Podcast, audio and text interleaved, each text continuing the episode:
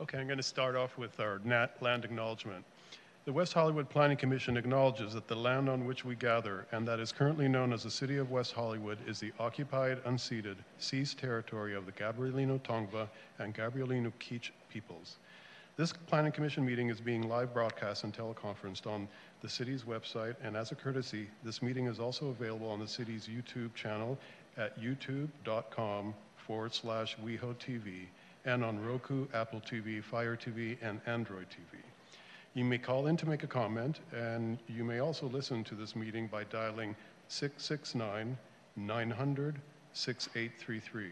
Meeting ID number 843 5433 7789, and then press the pound sign.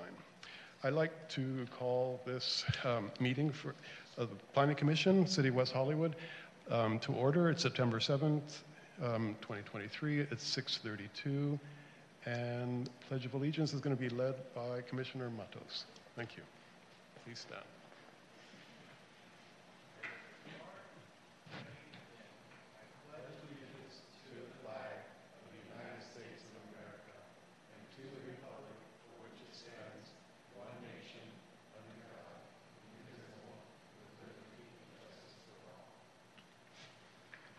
Thank you. I also want to uh, remind everybody in council chambers when they come up to the podium and for us, the commissioners, please speak into your mic. Uh, people on the Zoom platform are having a hard time understanding and hearing what we're saying, so let's just be conscious of that as we move forward. Um, item two, pledge, uh, sorry, item three, roll call. Uh, thank you. Good evening, commissioners. Uh, Commissioner Matos. Present. Uh, Commissioner Jones. Here. Commissioner Gregoire. Here. Commissioner Edwards. Here. Commissioner Copeland. Here. Vice Chair Lombardi. Present. Chair Carvalero. Here. And we have a quorum. Great. Approval of the agenda. Do we have any changes to the agenda that we need to note? I would move approval, Chair. And we have a second? Second.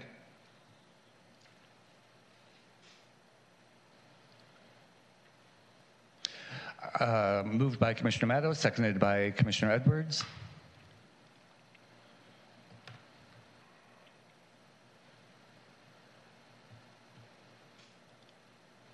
And the agenda is approved as presented uh, for Thursday, September 7th, 2023. And item five now, approval of the meeting minutes from August 17, 2023. Are there any corrections that we need to note? Uh, Chair, staff does have a couple uh, minor corrections, grammatical errors. Uh, page two, um, under 9A, the second uh, sentence um, where it says commercial building and the construction, we're going to strike out the word an, A-N, and replace it with of. And then on page three, under 9B, uh, the main text where it says dwelling lease terms for condominiums and single, we're going to add family dwellings. Great. And that's all staff has at this time. Thank you. Yes. I move approval as amended. I'll second the motion. I'm sorry, who, uh, who, David, thank you.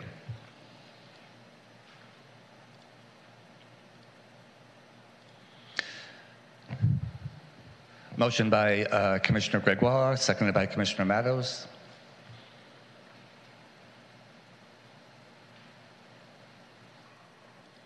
And the minutes for August 17th, 2023 are approved as amended unanimously.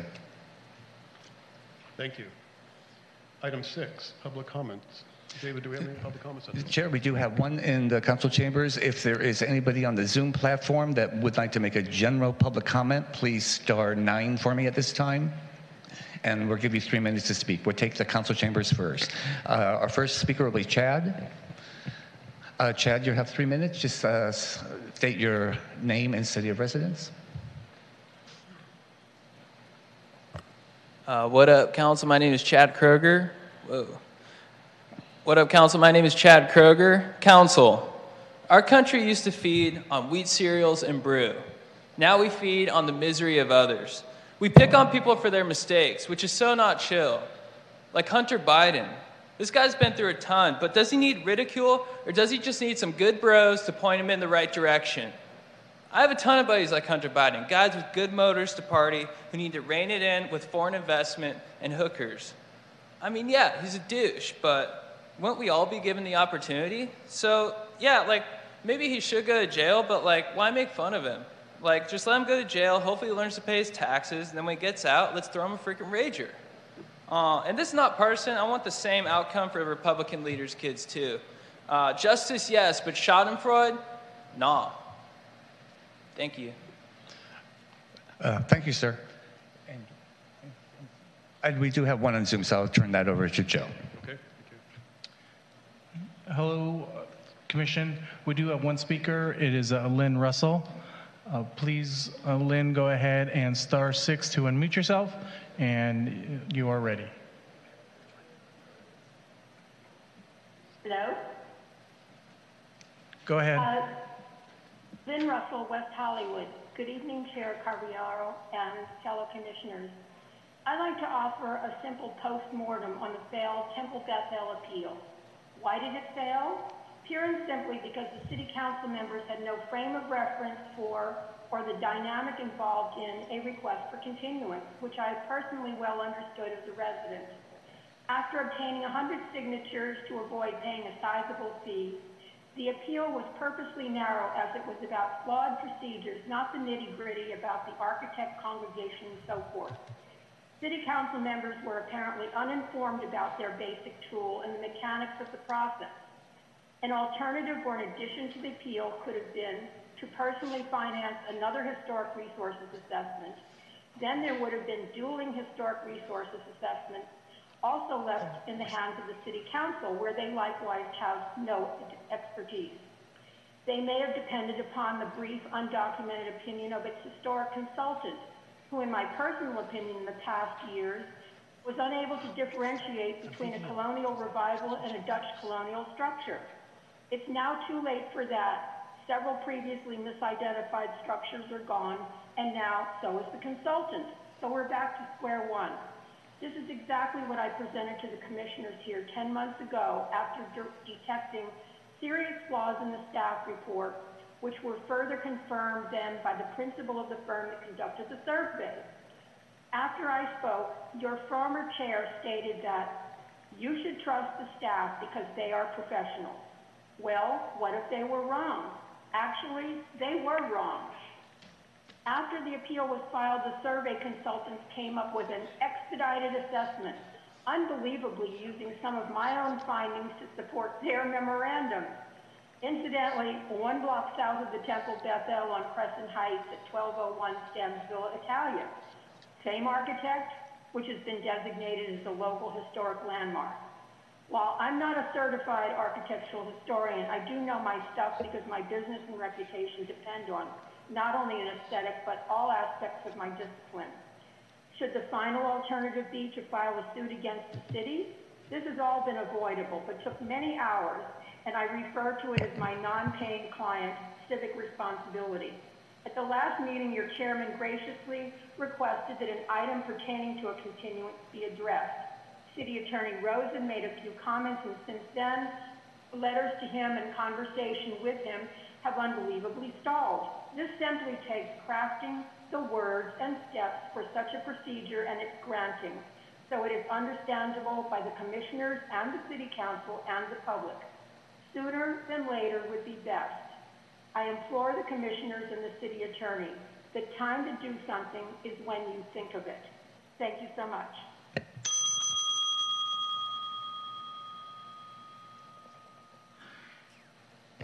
And Chair, that is our last public speaker on the Zoom platform. Thank you. Do we have a director's report?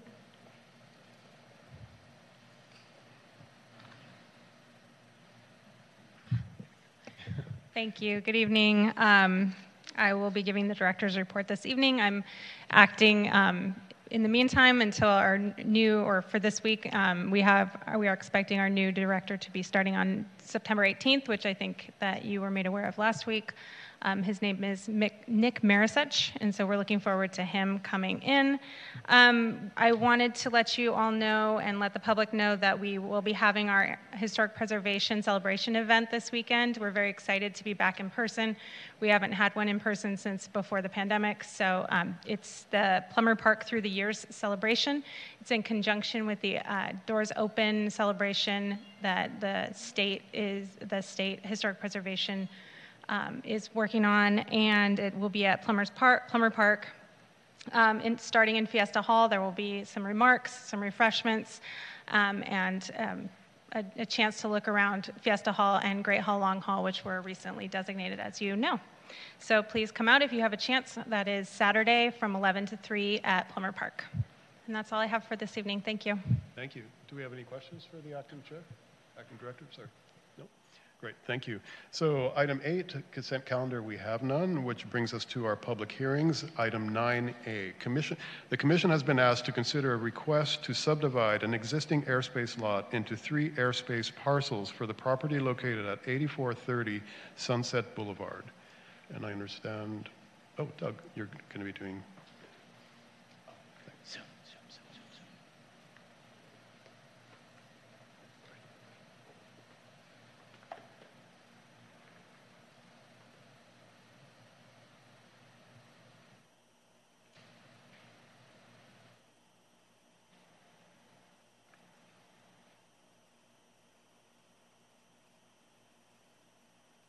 having issues with the staff report? Okay. Sorry, I'm trying to get my presentation to project onto the screen behind you. Let's see.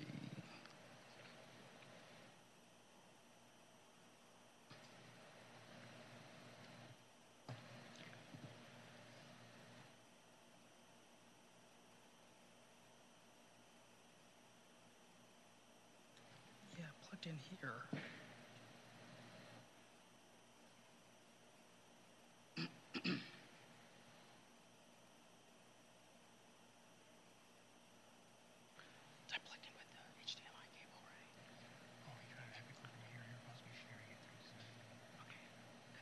my presentation onto? Well, we're getting uh, the presentation in order. Maybe we can do commissioner disclosures. Do we have any disclosures?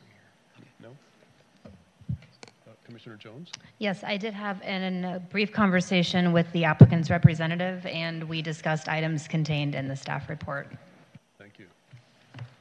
Com- uh, Commissioner Uh, I had conversations with member of the public uh, regarding items in the staff report and with the applicant regarding man- uh, matters contained in the staff report.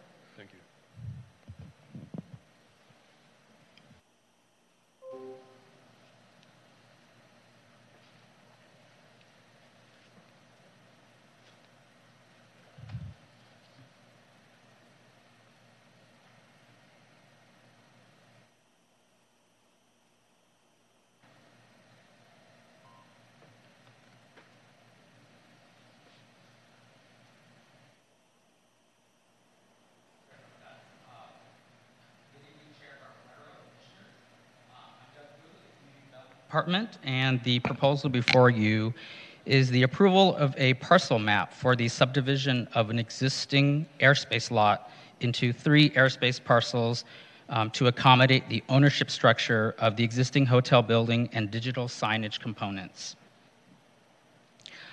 Uh, The approximately 1.97 acre subject site cons- currently consists of three airspace lots um, that are improved with a mixed-use development project that contains a 149-room hotel, um, currently doing business as Pendry West Hollywood. Um, And in addition to that, there is retail, entertainment, and restaurant uses. So sorry to interrupt. I just wanted to let everyone know that the YouTube live stream did not start properly. It will be uploaded at the um, after the meeting, and it is we are streaming live on all of our other outlets, and we are um, legally good to go with all of our meeting locations. So I'm going to let Doug continue again. Thank you. Thank you. Um, So uh, I'll just repeat what I stated last. Uh, The approximately 1.97 acre subject site consists of three airspace lots that are improved with a mixed-use development containing a 149-room hotel um, known as Pendry West Hollywood, and its associated retail, entertainment, and restaurant uses that primarily front Sunset Boulevard. Um, and there, the mixed-use project also includes 45 residential units that front Olive Drive, and the project also includes 410 subterranean parking spaces.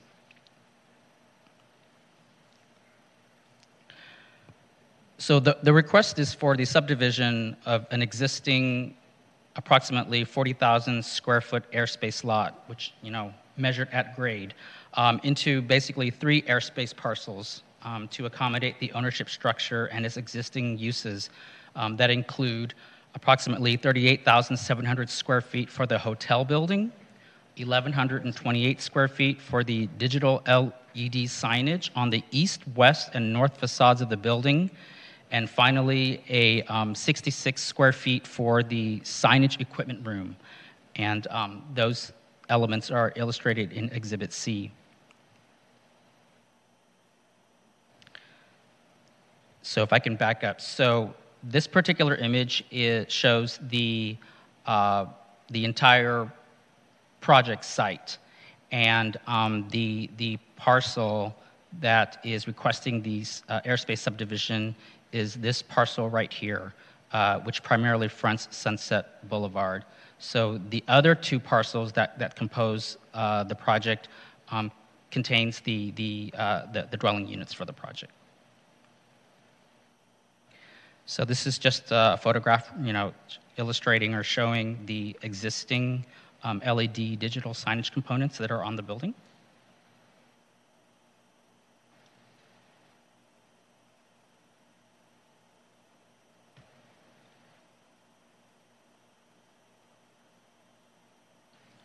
And this image uh, is a three-dimensional view. Um, since this is an airspace subdivision, um, you can see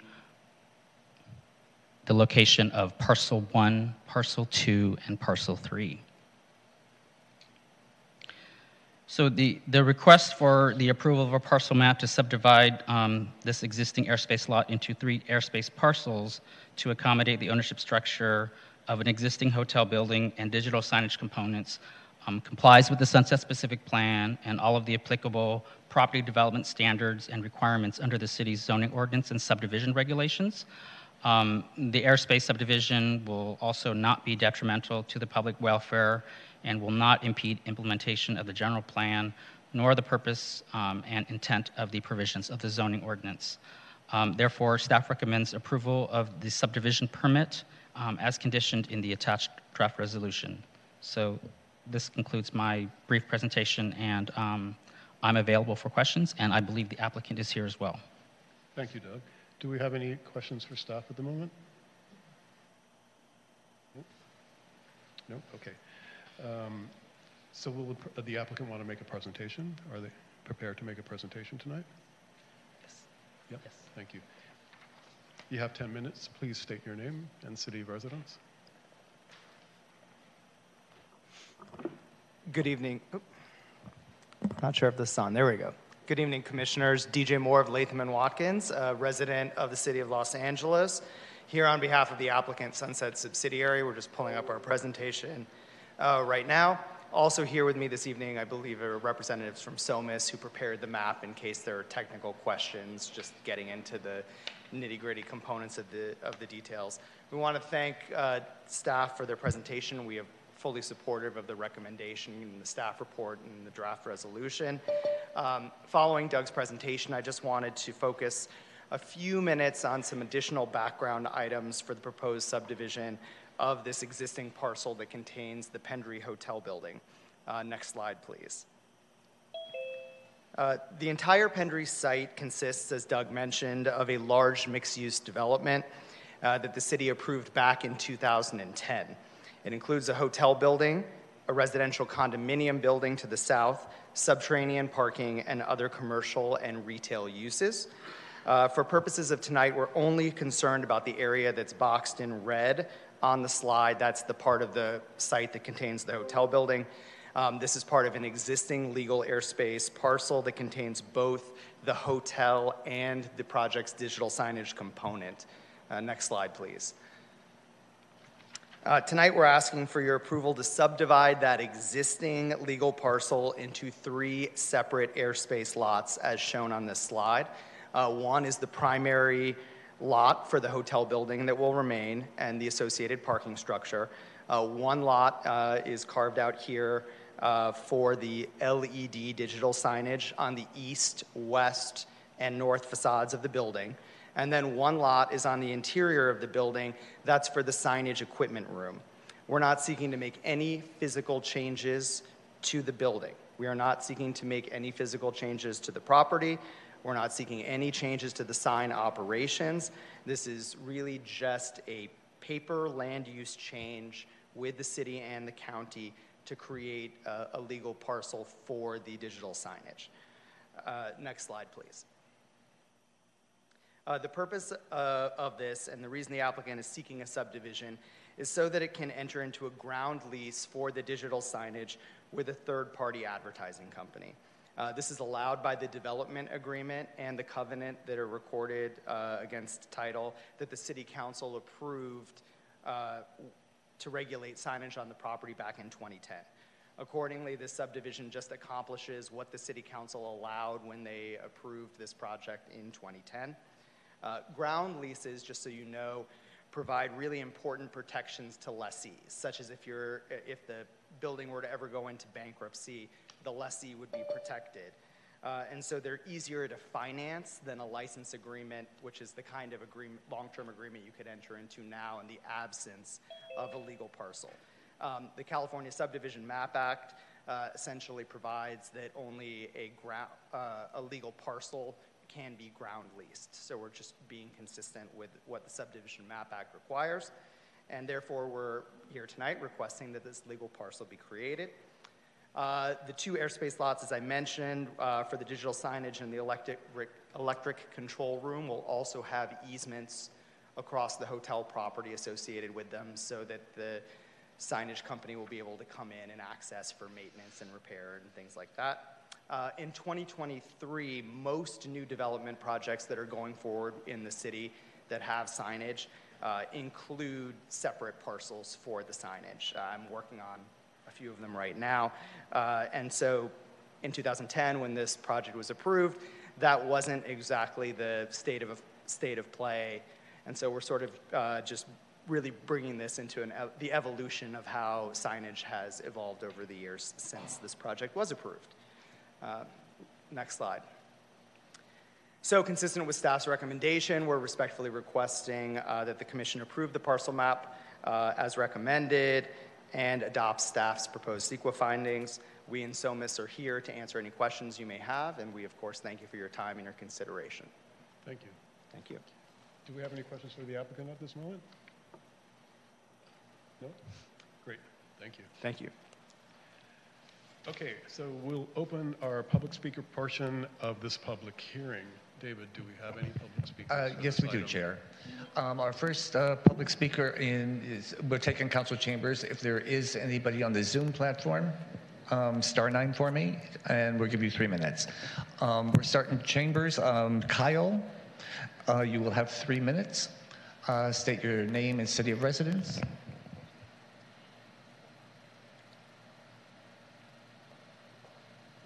Hi, can everyone hear me? Hi, Kyle Hatzes. I'm going to try to move this up a little bit. Kyle Hatzes, I'm a city of West Hollywood resident. Uh, very proud, actually. I just moved my mom here from Maryland uh, to, to West Hollywood, five minute walk from me. So I've been uh, a pretty happy resident, um, enjoying everything about the neighborhood. For a little bit of background, um, one of the things that drew me to West Hollywood in the first place is it's a place with active development. It's a community that supports uh, new housing. It's a community that supports bike initiatives. We have a wonderful park. I have a two-year-old daughter, and hope to have more soon. And um, and ultimately, um, I'm kind of almost here on her behalf uh, for the reason that I'll state to you guys now. So I actually live directly behind the Pendry. Um, for what it's worth, uh, love the hotel, Love the staff that works there. I'm a frequent user of their facilities, including the Sunrose, which is their live music venue. I'm really excited that the council, among other bodies in, in Los Angeles, have really supported bringing the arts and keeping the arts on Sunset, particularly music, given its history. And so we're a patron of all of those activities. I'd say the biggest problem to date has been that billboard. And the issue with it is it is extraordinarily bright. It is extraordinarily bright at all hours of the night. It's distracting when you drive to and from Sunset. Um, I would even argue potentially dangerous to drivers driving along that road. And um, the colors that they use at night tend to be extremely bright. They tend to be white colors, red colors, things that illuminate more. And the problem with that is residents in my building, including my daughter, her bedroom faces that billboard, and it's extremely difficult um, because it pours light into the rooms in our building. And it's not just our building, it's other buildings along that street. And again, we're big supporters of the Pendry. I'm not going to sit here and tell you I oppose all billboards and all that. That's not what I'm here to say. My concern is by approving this subdivision in this lot, what we're doing is supporting leasing to a third party that's going to run and operate that billboard, potentially securing it for the benefit of lenders as well, who may have a say in how that building operates and how that what advertisements are posted on that billboard. And my concern is the, the billboard today, which is already a problem for sleeping, which is already a problem for nighttime activities for everyone in my building, that it's going to get worse. If we have a new operator, we don't know what rules they need to adhere to when they post advertisements and lease that billboard space from the building. And it's already been a distraction for residents. I'm nervous and worried it's going to get worse. For what it's worth, I expect the Pendry would be good partners in potentially figuring out a solution. The problem is, as residents, we don't know what rules they actually have to adhere to in terms of the amount of light they can bring into our bedrooms at night. And that means we have no idea how to police it, how we can enforce it, and how we can make sure that from here on out it doesn't get worse. So, my question to the council, because the information we received wasn't totally sufficient or accurate or complete, is what guarantees do we have as residents that when they lease this building out to another operator, that it doesn't get worse? So that's my comment. Thank you. Thank you. Uh, Thank you. And Chair, uh, that is our last public speaker All right. for this item. Okay, so the applicant has five minutes to um, address any public comments.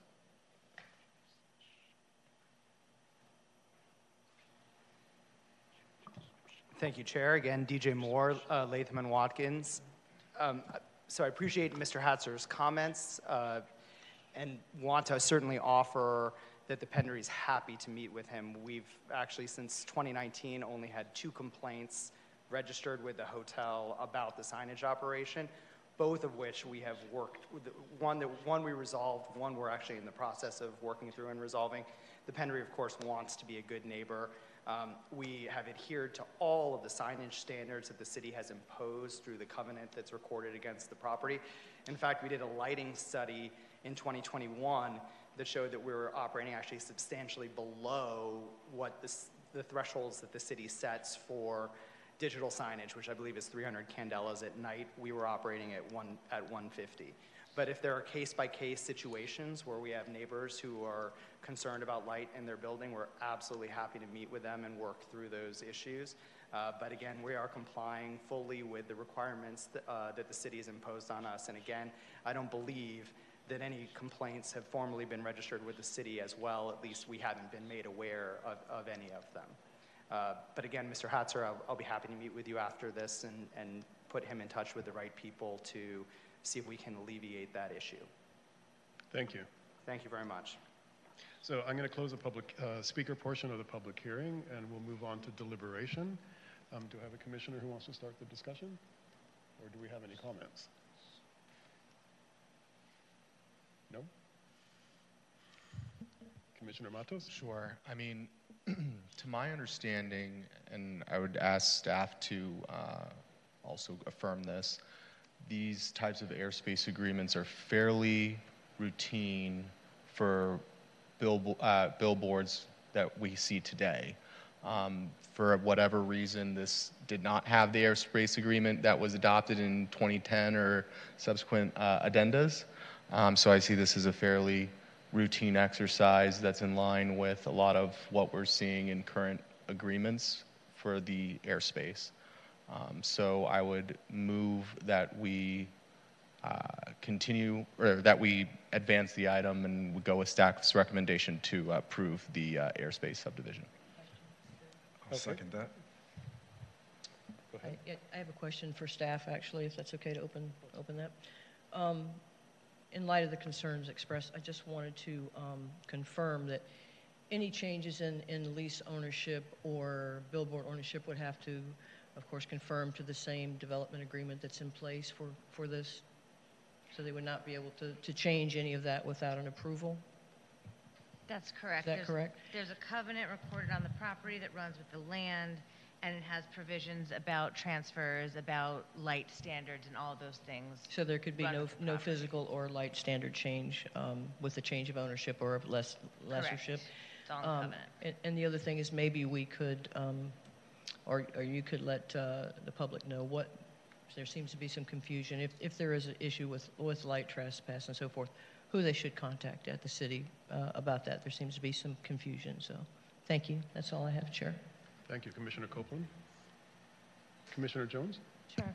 Thank you. I'm aligned uh, with the other commissioners. I'm generally um, in support of this and I'm happy to move it forward um, as recommended by staff. Uh, I think the digital billboard um, and signage standards are pretty clear and that any lack of adherence to that would be, you know, enforced via code compliance and um, have hope that we can have good faith that Pendry will be a good neighbor. So I'm in support of the item. Great. Thank you, Commissioner Jones. Commissioner Gregoire? I just want to say I also support the item. Obviously, I'm concerned with the public speaker's comments today, and I'm glad to hear the Pendry is willing to meet with their neighbor and talk about these issues. And I would encourage uh, the gentleman also to speak to city staff if uh, he has concerns that the city can assist with. But generally, I support the item. Great. Thank you, Commissioner Gregoire. Vice Chair? Um, not unlike the other comments I, uh, from, from our commission, I share the concern, um, you know, that we're hearing today about light levels on light trespass. And um, I do hope that the city can work with any complaints as they arise and that um, we can make sure residents know how to flag those as well. Um, however, it seems like what we're deciding on right now is, is um, kind of separate from all of that issue, and it's just really about the re- reorganization of um, how this signage is set up. Nothing's physically changing, so un- unfortunately, I don't, I don't know if you know those seem to be different items. So I don't know if it's something we can address right here, right now, or I don't feel like we can. So I'm inclined to move this forward too, but I do share and appreciate the concerns and hope we can work through those, or the city can work through them. Great, thank you. Um, I'm also in support of this item. I think the, the lighting restrictions and guidelines are pretty clear cut. Um, I also, earlier in a conversation with Doug Vu, we talked about any, there, this, we're not approving any changes to the billboard and any future modifications or additional billboards will have to go through the normal process. So this is pretty straightforward. Um, do I have a motion? Yeah. Commissioner Matos? Yeah, and, and just for the good of the order, Chair, I think that this has already been done, but I just request on behalf of the commission that staff maybe follow up with the public commenters so that they're aware uh, of the city rules. Um, but yeah, other than that, I would move the item. Second? I second. Okay. seconded it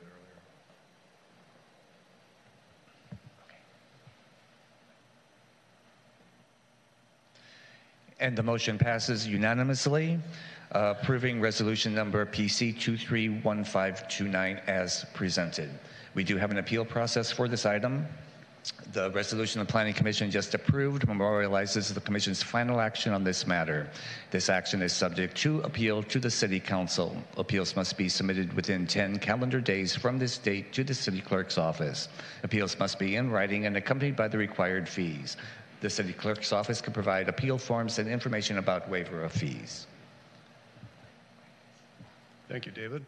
So that brings us to item 9B. The commission has been asked to consider a request to demolish a commercial building and construct a new seven-story mixed-use development containing 110, 110 dwelling units above ground floor commercial space at 8025 Santa Monica Boulevard. And Mr. Doug Vu, I think you're going to do the staff report?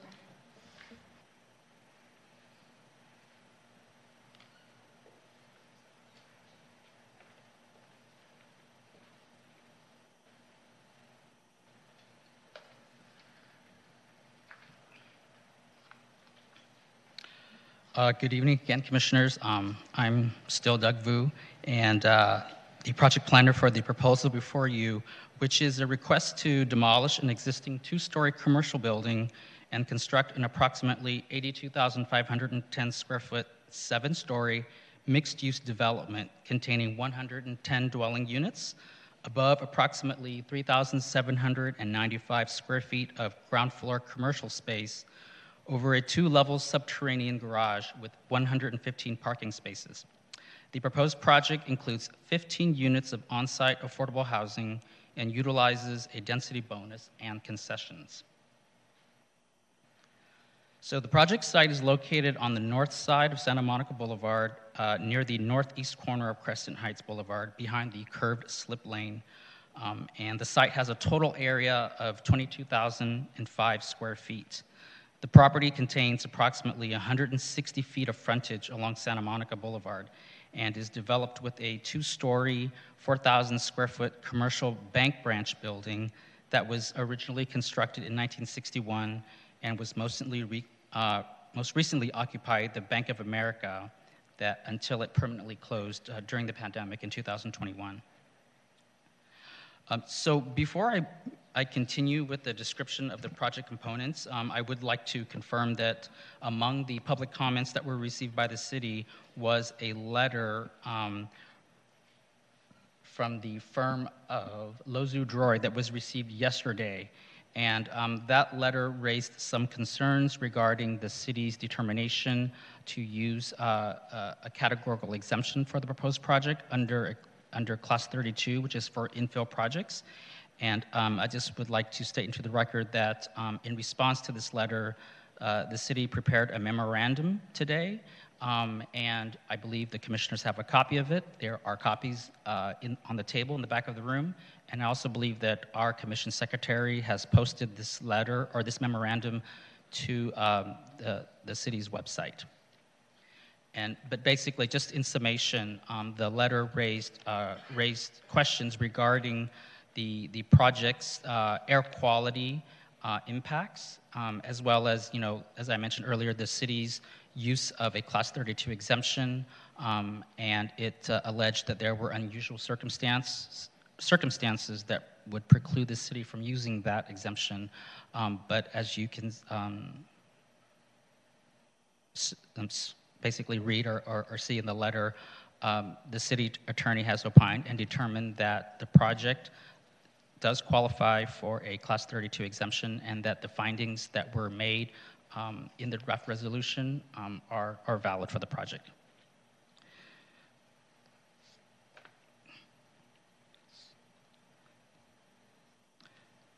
So moving on to a description of the uh, project's elements, the proposed seven-story building would contain 3,795 square feet of commercial space, uh, the residential lobby, mechanical, storage, and laundry rooms, and the only garage entrance with 13 parking spaces at the ground floor. The 110 dwelling units at the second through seventh floors um, consist of eight micro studio units, 34 micro one bedroom units, 60 one bedroom units, and eight two bedroom units. Of these 110 units, 95 are market rate and 15 will be permanently affordable. Um, that include 11 units for very low income and four units for moderate income households, uh, which will be distributed throughout the building. A central courtyard is located on the second floor and is open to the sky to provide the, the adjacent units with access to light and improved cross ventilation. Um, a majority of the dwelling units facing the building's exterior contain a balcony or deck, and 58 of these units provide a total of 5,206 square feet of code complying private open space. Uh, the aforementioned central courtyard at the second floor and the shared areas at the sixth, seventh, and rooftop levels will provide a total of 14,575 square feet of common open space, which includes a swimming pool on the roof. There are also common amenity rooms on the upper floors and laundry rooms on both the first and seventh floors. The two level basement garage will provide 107 parking spaces for building residents, um, and the project also includes a small pet relief area that's located on the ground floor and behind the building at the northwest corner of the property. So the project has a residential base count of 74 units and will comply with the city's inclusionary housing ordinance by providing 15 permanently affordable units that consist of one micro studio, five micro one bedroom, eight one bedroom, and one two bedroom units that will be distributed throughout the building. Um, as I mentioned earlier, 11 of these units will be allocated to very low income households and four units to moderate income households. So, by providing these affordable units at these income levels, the project is eligible for um, a density bonus of 50% and three concessions under the state density bonus law. So, just for the record, the project is actually going to uh, take advantage of a density bonus that's equivalent to 49%. So, not the full 50%, but 49%. Um, and the three concessions that the project is eligible for um, include um, the first concession is a request for two additional stories that will add 19 feet to the subject site's permitted 55 feet for a total height of 74 feet. So the addition of these two stories is necessary to provide the building envelope area for 22 dwelling units and amenity rooms and will increase the project's market rate dwellings from 59 to 95 units. The second concession is the elimination of the 35 foot height limit for the rear 25 foot depth of the proposed building that is located to the residential zoning district, um, which is required for projects within the mixed use incentive overlay zone.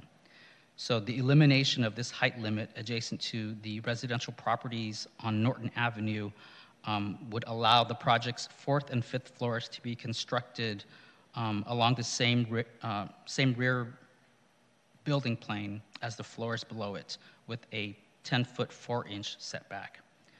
Um, and then on the sixth and seventh floors, it would be constructed with a 30 foot setback, um, which would be necessary to provide the floor area for 21 dwelling units.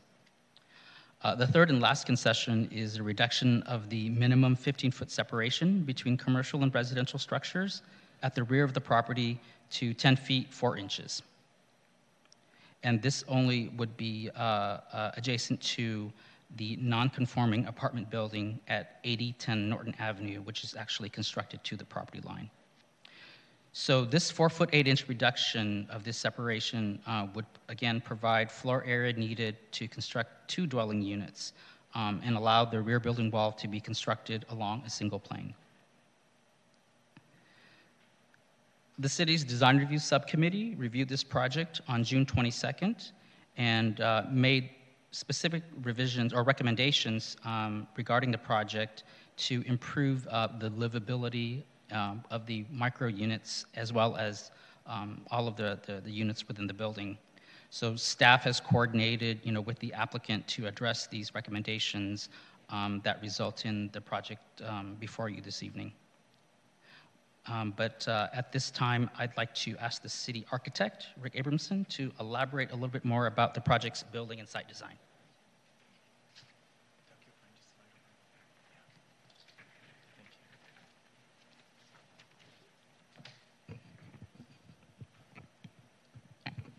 Good evening, Chair and Commissioners. Rick Abramson, City Architect. I manage the Urban Design and Architecture Studio. I think this is a, a very important project for the city. Looking ahead is a harbinger of what may come. And uh, I think there's a lot of things here that are really important for the conversation tonight. And it's really about how we can accommodate greater density and intensity in a thoughtful way on our commercial arteries. And this is somewhat of an unusual project in that we've seen smaller units in the past. I think the the closest uh, comp would be at Sierra Bonita, where there was uh, uh, not maybe quite as tall building, but it was uh, smaller one-bedroom units around a courtyard. But I think what makes this unique is that it's proposing conventional units mixed with micro-living. And the micro-living is a really important typology for the city that we really don't have right now. And there's, it's a lifestyle that, um, from an architecture and urban design perspective, is, is very much a gap that is worth filling. So I think this is really uh, uh, an important project to start looking forward to. Uh, as Doug mentioned, there's, there's a mix of conventional one and two bedroom units as well as these micro units. As it went through the process, um, the applicant and design team has been very open to comments, uh, feedback, made number of uh, changes to sort of refine and tighten the design as it went along. Uh, in particular, separating the commercial and the residential parking, I think, was an important move so that the ground floor is all commercial parking, there's a security gate, and then the residential is subgrade. So that addresses a lot of concerns we've seen on other mixed use projects, and I really um, applaud them for that. Also, there were comments about with this type of intensity, how does laundry get handled? Um, we have to anticipate that there could be upwards of 130, 140 people living here. So that's a, a good number that needs to be thought through with, with those kind of facilities. So they've uh, distributed them both at the rooftop and down below so that there's different opportunities for engagement. Um, I think the project is very successful with its open space. There's been a lot of thought and consideration that's gone into not only the private open space for the units, but also varying intimate and more social or extrovert related spaces. And I think with this kind of intensity as we go forward, that's a really important thing that we need to think about is that not everybody is the same makeup, not everybody wants the same lifestyle. And so a building that accommodates different points of engagement from a conversation for two versus you know, an activity for 20, I think is really important, and they were very successful on that. I think at the design review uh, stage, they might be getting a subcommittee report, but there were several um, uh, suggestions brought forward, and I think where one of the biggest concerns was in the micro one bedroom and micro studio units, um, that when you decrease in size, uh, in order for them to work well, they have to be designed exceptionally well because there is no room to go out and buy dressers and armoires and other furniture to make up for for uh, that. So I think the applicant's going to address that in their presentation of how they're um, looking at the basics of living that were brought up at design review, things like linen and utility storage and food pantry and uh, other everyday types of storage that needs to be integrated very thoughtfully, very carefully into these micro living situations. Um, and I think lastly, the ground floor plane, there was also a lot of discussion about uh, the commercial frontage, because typically in our commercial frontage, uh, especially on the east side, we have consecutive storefronts that line the boulevard. So you have this cadence of different changing retail or service oriented businesses. And uh, because there's only one point of access, it has to have a driveway on Santa Monica. There's no other choice. They have removed uh, a second driveway, which is great. Um, but I think there was an encouragement to try to activate the remaining frontage as much, much as possible.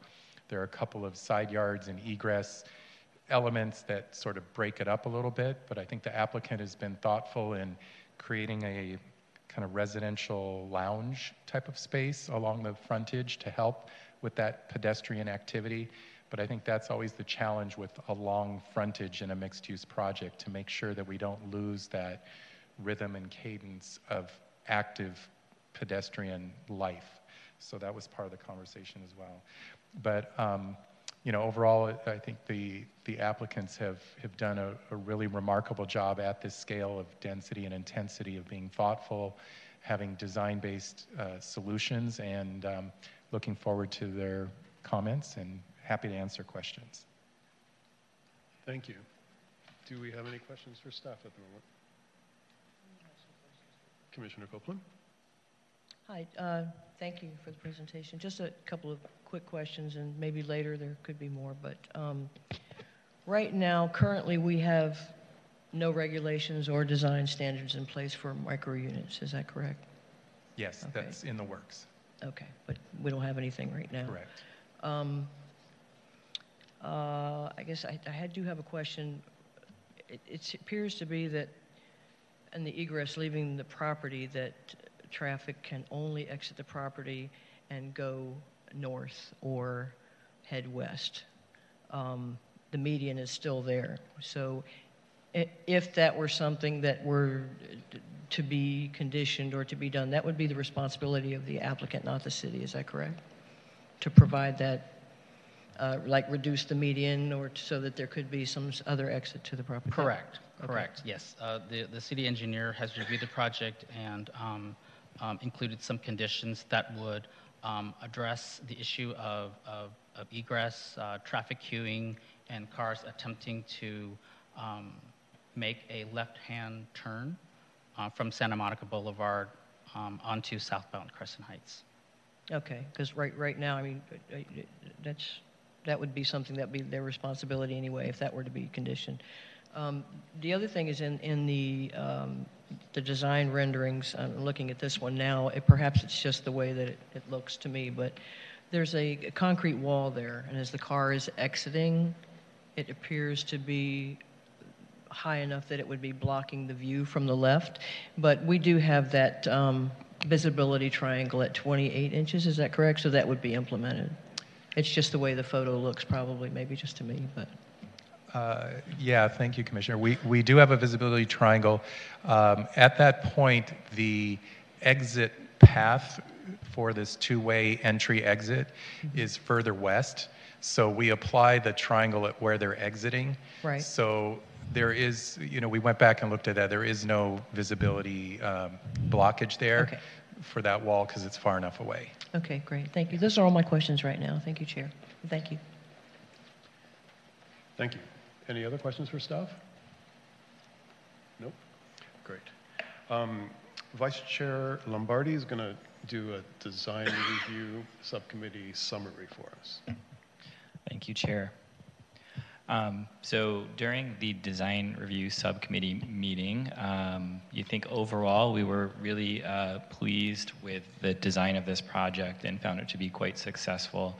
I think in particular the implementation of the south elevation. So overall it was very well received. Um, we did have a healthy discussion about micro units and studio units and what those mean and the design of it. And um, City Architect Rick Abramson also flagged some of that just a few minutes ago uh, during the staff presentation. Um, you know, just to, to point out a few more specific things that we looked at, there were questions about um, parking and separation of the residential and, and commercial zones, uh, which has been addressed since our review. Um, some minor things like ADA striping, and, and that's all been picked up as well. We did ask about sun studies in the courtyard. Um, I still have some questions relating to that, but maybe the applicant's presentation will um, help help answer some of that. And then um, there were some discussions about the east and west sides of the building and how to make um, the unit successful in terms of their views and pop-out conditions, uh, just suggestions that we had made.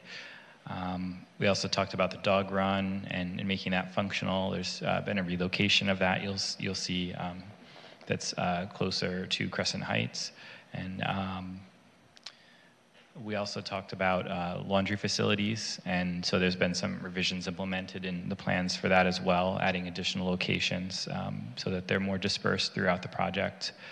And then um, some discussions about the roof, sustainability measures, um, maximizing green landscape on the pathways. Maybe uh, we'll see more with the, the presentation as it gets into landscape today to discuss. And then um, some uh, discussion also about refinements to the north elevation. There have been, I think, some changes on level two. And then um, we also asked about proximity to adjacent buildings. There is a little bit more clarity in the new plans that we have on that, uh, that were provided for this meeting. And let's see what else I have on my notes. Um, we did talk a little bit about the southeast corner of the facade and potential refinements there.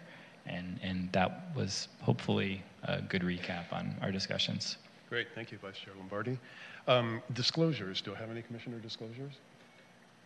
Commissioner Copeland? Uh, Thank you, Chair. Yes, I did um, speak with several um, area residents um, about the project and just matters contained in the staff report, and uh, did make several visits to the site. Thank you. Commissioner Jones? Commissioner Edwards? Uh, yes. Um, I mean, I travel past this, this site almost every day. Um, and I did have a brief conversation with the applicant's representative, uh, with regarding matters in the staff report. Thank you. Commissioner Jones? Yes, thank you. I did have a very brief conversation with the applicant's representative, and we discussed items contained in the staff report. Thank you. Commissioner Matos? Uh, Yes, I spoke with members of the public, uh, residents of the city, about items contained in the staff report, and I also met with the applicant's representative, and we discussed matters contained in the staff report. Great, thank you. Commissioner Gregoire? Nope. Vice Chair Lombardi? I- could not help but visit the site um, since it's um, easy to pass it, so I did pay some attention to that, um, somewhat intentional, I guess. And then I had a very, very brief discussion with the applicant's representative, um, only discussed matters in the staff report, and as I noted, it was quite brief. Great, thank you. I also had a discussion with the applicant's representative about items in the staff report. So that brings us to, um, we're opening the public speaker portion of this public hearing. David, do we have any public speakers for this item? Uh, Did you want to take the applicants? Oh, sorry, sorry, sorry. Yeah, sorry. The applicant's application or presentation.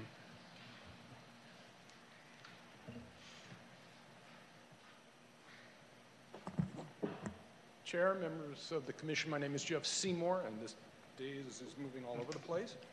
Uh, happy to be here tonight. Uh, Seymour Consulting Group. I reside in Westlake Village. Uh, first and foremost, I want to thank Mr. Vu and staff for their continued input. This has been a long and very detailed discussion as to where we're going and what our design is moving towards. Uh, Mr. Vu did an outstanding job design, uh, giving you a, a, a summary of the design of the project.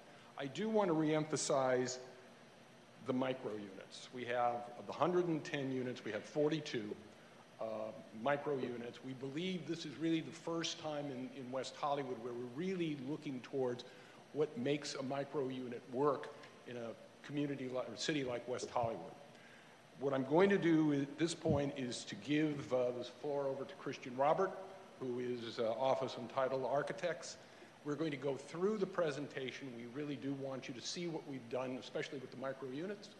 And then uh, Alex Masachi, who is the owner uh, and uh, developer of the project, and myself will be ready to answer any questions you may have. So, thank you.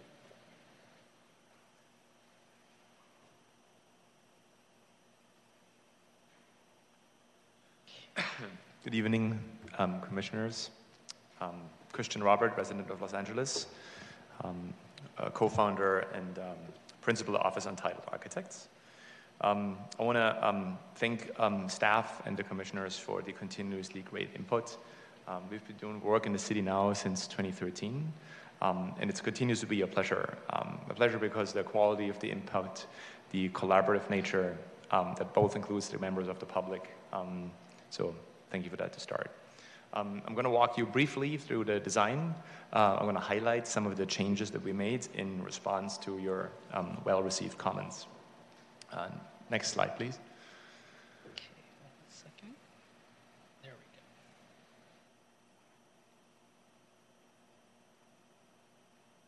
So in, initially, um, we always start with sort of like a, a written exercise to um, frame the, the goal of the project. Um, I think as, as Vic mentioned, um, we're very delighted to implement some of the research in different housing types that we've been doing um, throughout our, our office, um, and the micro units are certainly a great opportunity to solve some of the problems, yet when carefully designed, really address some of the challenges that we have today. Next slide.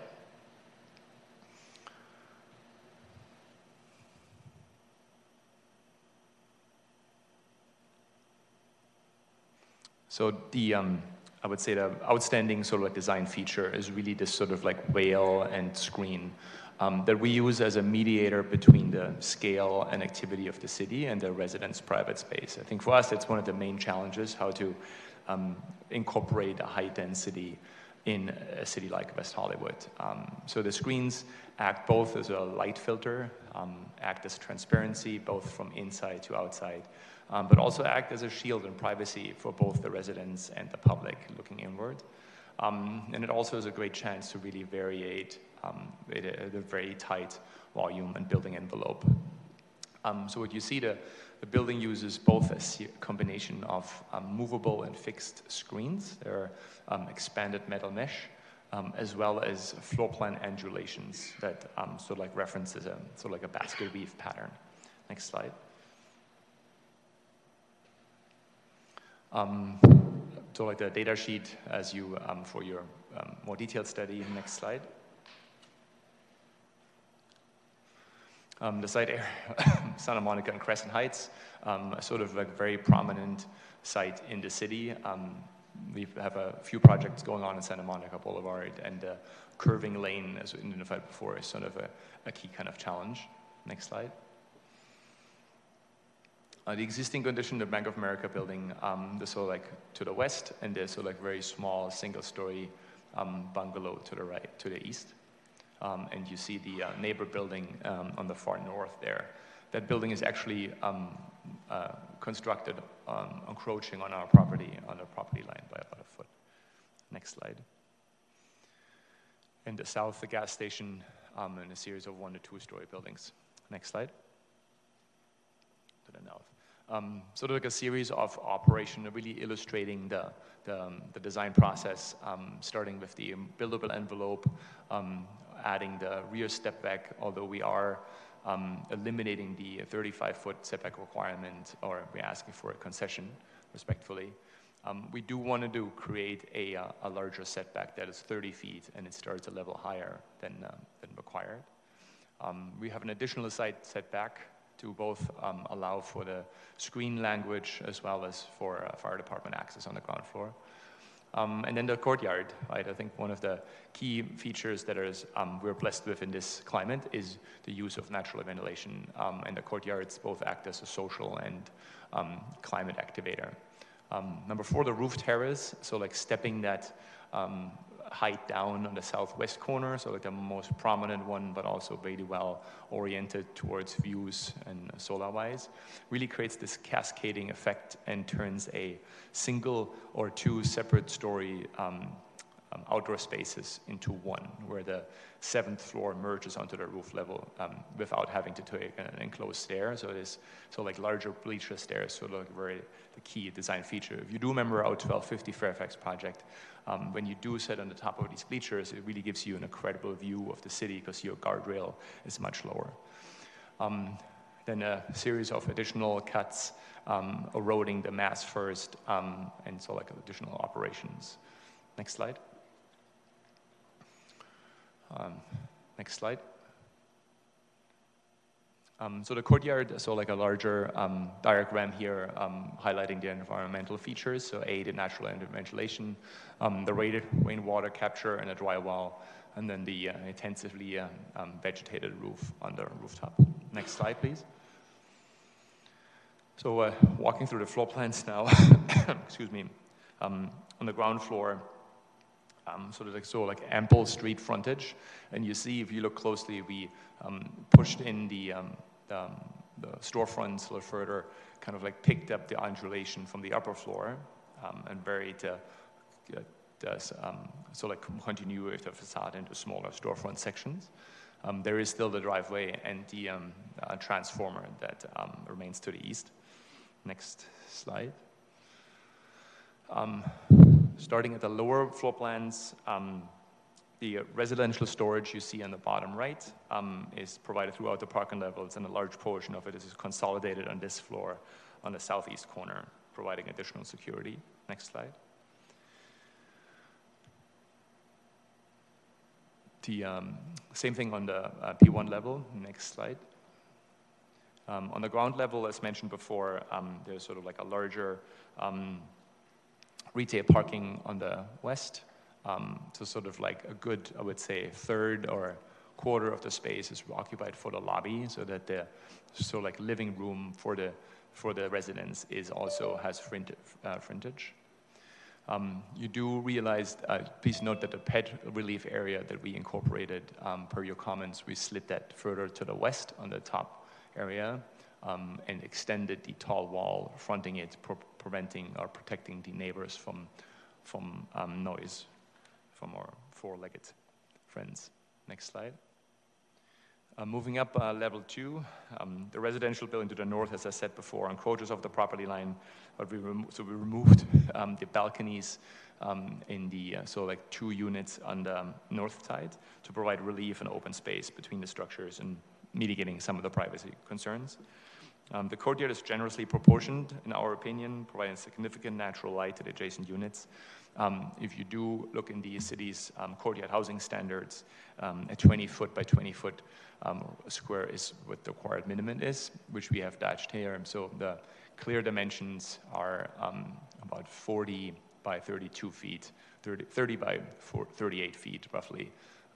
The clear dimensions all the way to the units is about 43 by 35 feet. Next slide.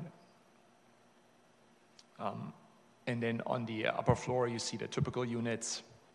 Um, the unit facing to the east of the courtyard um, that previously design review subcommittee members, you remember we had these two sort of like very small micro units that we eliminated and combined um, following your comments and input into a more generous micro one bedroom unit, which I'll go in further detail further. Next slide. Level six. Um, this is the first significant setback, as I mentioned before, along the north property line.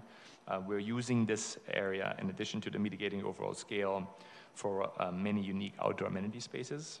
Um, and you see the variety and hierarchy of outdoor spaces throughout the project on a later slide.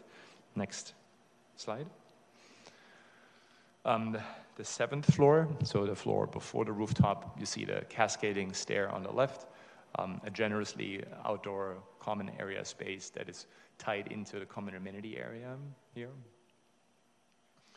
Um, and uh, the main reason for this um, sort of like erosion is to reduce the overall massing. Um, we feel it's important to, to step back the buildings on the upper floor to at least reduce the perceived building um, from that angle. And um, as I said, the step back provides a quality outdoor space with direct connection to the rooftop. Next, next floor plan. Um, here we have um, some additional um, revisions that we incorporated um, for the landscape design. Um, we rearranged um, these areas into smaller, more intimate areas that are separated by landscape, landscaping and are connected by a so like walk system. You also see a small pool with incredible views to the north. Again, this is set back 30 feet from the northern property line to give neighbors some, some privacy. And you have one minute remaining. Next slide. Um, and here you see again the overview over the different um, um, um outdoor spaces on throughout the project on um, levels one, two, six, seven, and the roof. Next slide. Um, the sections that we had before discussed previously, the trees and planter wells, the larger overview. Next slide. Next slide. Um, the unit types, you see the unit type on the second from the left, a micro bedroom unit that we had revised. Um, next slide. Um, and then a more detailed elevation showing all the built-in cabinetry that um, Rogelio and um, Mr. Lombardi had previously referenced to. Um, so a lot of built-in area that um, allows the residents to move in without having to worry about furnishing them. Next slide. Um, the exterior renderings, um, so showing, um, and you can keep going through those, series of the, um, basically the variegated angles on the floor plans mixed with the playful orchestration of the screens. Next slide. Um, sort of a larger area, um, lighting plan at night. We basically have a, um, so very, very subtle um, wall lights in the balconies. Next slide. more of a daylight view, the same view. Next slide. The southwestern view. Um, you see how the building at the setback in the back changes facade to further subdivide this, the, the building massing design. Next slide. South elevation, as we had discussed, you notice that the um, top floor is set back um, at the roof level, the community room. Next slide. And the aerial um, showing the um, um, large open space on the roof and the ground area. Next slide. Um, the north elevation, the, you can't see the removal of the balconies right here, but a series of revisions here, increasing the privacy for the neighbors on the north. Next slide. And then on the ground level, uh, we sort of like delicate um, modulation and additional um, sort of like canopy um, at, at um, more pedestrian height level. Uh, brings the scale down paired with uh, textured concrete. Next slide. And an internal courtyard view, um, you see the um, clerestory windows, the side lights on the doors, the landscaping, and the varying edge of the courtyard balconies. Next slide. Uh, the overall material palette uh, using raked and state stucco, um, lighter frames, the expanded meshel. Um, that's it. Thank you very much. Thank you. Commissioners, do we have any questions for the applicant at this time? Commissioner Gregoire? Um, so uh, the micro units, the micro units are pretty small. Um, do you have experience designing buildings with studios that are 283 square feet or micro one bedrooms that are 391 square feet? And what has that experience been? So I think our experience with that started actually um, about 10 years ago when we started doing hotels. Um, and it's very much like a hotel room. Uh, in effect, size-wise, an average hotel room is 350 square feet. Um, so, but in addition, I think there, there's a larger discussions that um, making the hotel room a more smarter version of itself when it comes to apartments. So there's Murphy beds, and there's really kind of like clever ways to design these. Um, we have two projects that are currently in construction. The client himself, who's oftentimes the so like initial decision maker when we propose those decisions, currently has also a project that is just finished that we actually toured with some of the commission members um, or staff earlier in the process. Great. How is how, how have those units been from a marketing perspective? Yeah, maybe um, I've invited Alex Massacci here to make a few comments. Um, I just so like recall when I first moved to Hollywood, I lived on um, the Long Prairie and Highland and June Street um, in a small room, and I pretty much had like three feet to move over of my bed. We did have a common area, so the really the impact that we're seeing now um, leads to really more well-designed, generous amenity areas as well. Thank you, Christian. Hi, Alex Masachi, the developer behind this project. Um, to address your question, we did take um, staff, or the majority of them, to a project that actually just got built uh, on Wilshire and La Jolla that employed a similar strategy. Um, we think the appeal, and it's been marketing very well actually, but is that we're offering a turnkey product. As Rick said, it's sort of designed like a jewel box. Every inch and Nook is very thoughtfully um, designed from an interior and architecture perspective. It's fully furnished, all of these units. So the eight micro studios as well as the one beds um, come with a full FF&E package, bed, panelized walls for storage, and any other common appliances you would find in a regular sized unit. So, and that coupled with the fact that all the utilities as well as other amenities like Wi-Fi are all bundled into the rent that the tenant is paying provides very ease of access. So basically you could just come in with your small duffel bag or suitcase and live in the unit. Nothing has to be thought out by the end user because everything was thought out by our team and it's being perceived very well across both LA and the US. Great, thank you. I know in the staff report there was some comment that there was some concern that there would be high turnover with these micro units because they're so small. I guess, what has your experience been with, with turnover? Is there an average length of time that these types of units are rented? Well, I think we'll obviously adhere to the condition of approval, so we will not market it for less than 12 months.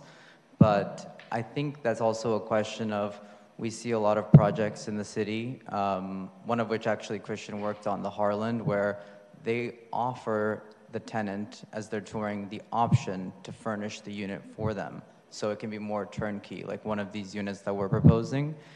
They do like that. It could sometimes lead to them not being as sticky, but then again, we think the value proposition here is the fact that from a gross rent perspective, they're paying 30 to 50% less than anywhere in the immediate vicinity for a new product to be in this part of West Hollywood, which is highly desirable. So we don't think that they're going to necessarily want to give that up, regardless of how occupied it is throughout the calendar year. Thank you so much. Thanks. Commissioner Matos? Thank you, Chair. Um, quick question, and I don't know uh, what the comfortability is with sharing this. Do you have uh, a ballpark on what the market for the micro units looks like as far as pricing? At this time, no, but it is, like I said, roughly 30 to 50% lower than the same category of a standard size unit. Okay, so we would anticipate that these would be significantly more affordable than a traditional 755 square feet uh, one Correct. bedroom unit. Yeah. Okay, thank you. Commissioner Copeland? Uh, Hi. I have a, a question about, um, with regard again to the micro units. Uh, Do we have dimensions and number counts for things like the counters, um, pantry, linen, Doug, utility do you want to go to closets? that slide that has the I blown mean, up version? Do we have numbers as far as the dimensions of what they would be?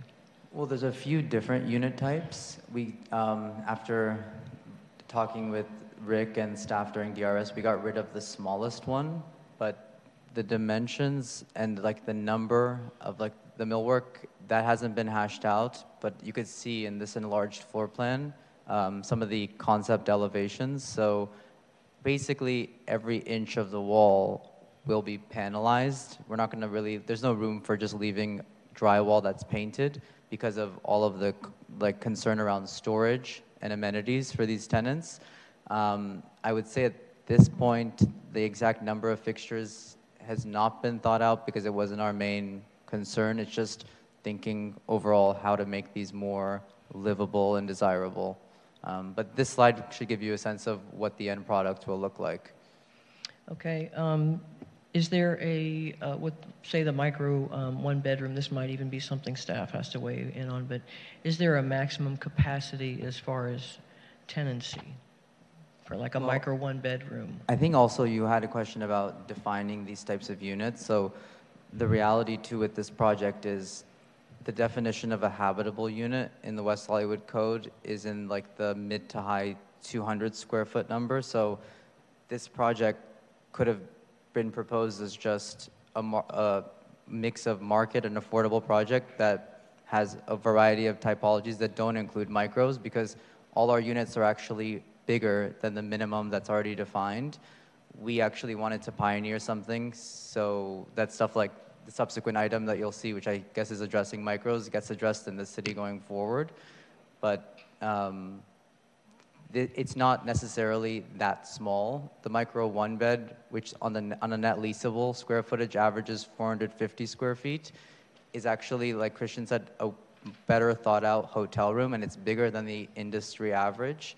Um, and the good thing about these units relative to the micro studios is it's going to have a, its own living space and bedroom that does not need to employ a Murphy bed that closes during the day and acts as a seconds as a living room. There is ample space to provide everything, including the full-size kitchen appliances. Uh, one other interesting thing is we found through our research with competitors is that tenants actually really like full-size kitchens in a micro setting versus the micro appliances. So that's something that we're going to employ here. This just the fact that they could have a full-size kitchen is very meaningful. So we're not going to have two burners; it'll be at least four, stuff like that. Okay, but we, we don't really have a definitive idea of whether this micro one bedroom would have one person, two people. There's not a restriction either with Oh. your company or with, as far as what the occupancy could be of these units. Yeah, I'll say from our perspective, I don't know if there is a restriction, but the studio, yeah, I mean, it could be one person or a couple, I would imagine, but not more than two. Okay, and I understand the, uh, he, he mentioned earlier that the balconies were removed on the north side, which is, Oh, correct. So can you go to that slide? Um, maybe the L2 floor plan. So yeah, to address the non-conforming building, which is um, just over 10 feet away, we actually removed two of the micro one beds balconies to address any privacy concerns between the two projects Mhm. right there. Um, Are there balconies across the north side at all, or just those two have been removed, or are all of them on that side? Just those have been removed because Okay. those are closest to the building that's encroaching um, past our property line. And then after that, this height, you actually can't see into the building anymore. Okay. Um, I- I'm assuming that the the rooftop um, capacity, activities, and hours would be regulated by management, or would that be by code? That's something for, I think both. Yeah, like, Both. We, we would have set hours for the project, typically till 10 p.m. But you know, we're obviously already mandated by certain like noise ordinances and Correct. stuff. okay, that's all I have right now. Thank you very much. Thank you, Chair. Thank you. Any other questions? Nope. Uh, Vice Chair Lombardi? Thank you. Um, just a couple of uh, follow-up questions. Although I, I do want to point out one thing. I think when we were looking at those micro unit drawings that were just up, it was showing two burner, not four burner um, appliances. But I understand your in- intent is maybe to do otherwise. But that kind of caught me. Um, I just wanted to ask because there's been some reference to to hotel um, during this discussion. I think micro units are a really interesting concept, and um, there's opportunity for a lot of success here. But what I'm wondering is, what are the lease terms on some of these other properties or your other property, and what does that mean for a project in West Hollywood with a one-year lease term? Like, how how do you see that as viable? Um, just trying to understand your your business um, approach and and how you see it as a success for West Hollywood. I think some of the competitors do offer less than 12 months. I think it goes anywhere from three to 12 months. But I do think the value proposition, again, is the significantly lower rent and the fact that the unit doesn't have to be furnished and it's in a very highly, highly desirable and walkable part of town. Even just based on like focus groups, we've had people who are like, oh yeah, I definitely rent that. It just is sort of, it's a very ease of access, li- livable, and it feeds into the whole socioeconomic trends that we're experiencing in the city now. I don't think the 12-month lease term will be a problem. When you had when you had those focus groups, did you discuss the you know minimum one year lease and pull that that feedback as well from? We didn't discuss the minimum one-year lease, but they didn't, they didn't have a desire to lease it on a short-term basis. Okay. And then I, you know I do have one question on well maybe one or two questions on the design and um, just as I was going through these plans, I know that we got a memo at one point that noted a few changes, and there was reference to um, the alcove, I believe, at the egress section of um, the south elevation, which is something that came up during design review. Uh, am I missing that change, or I guess I wasn't understanding because it didn't. I didn't see the change on the drawings. Sorry, which, which um, thing are you referencing? Alcoves along the south facade at the egress corridor have been removed. Is that in reference to the new shifting of um, the building facade on the ground floor or something else? I wasn't understanding what the change was or how that was addressed. Can you, can you go to the ground floor plan, please?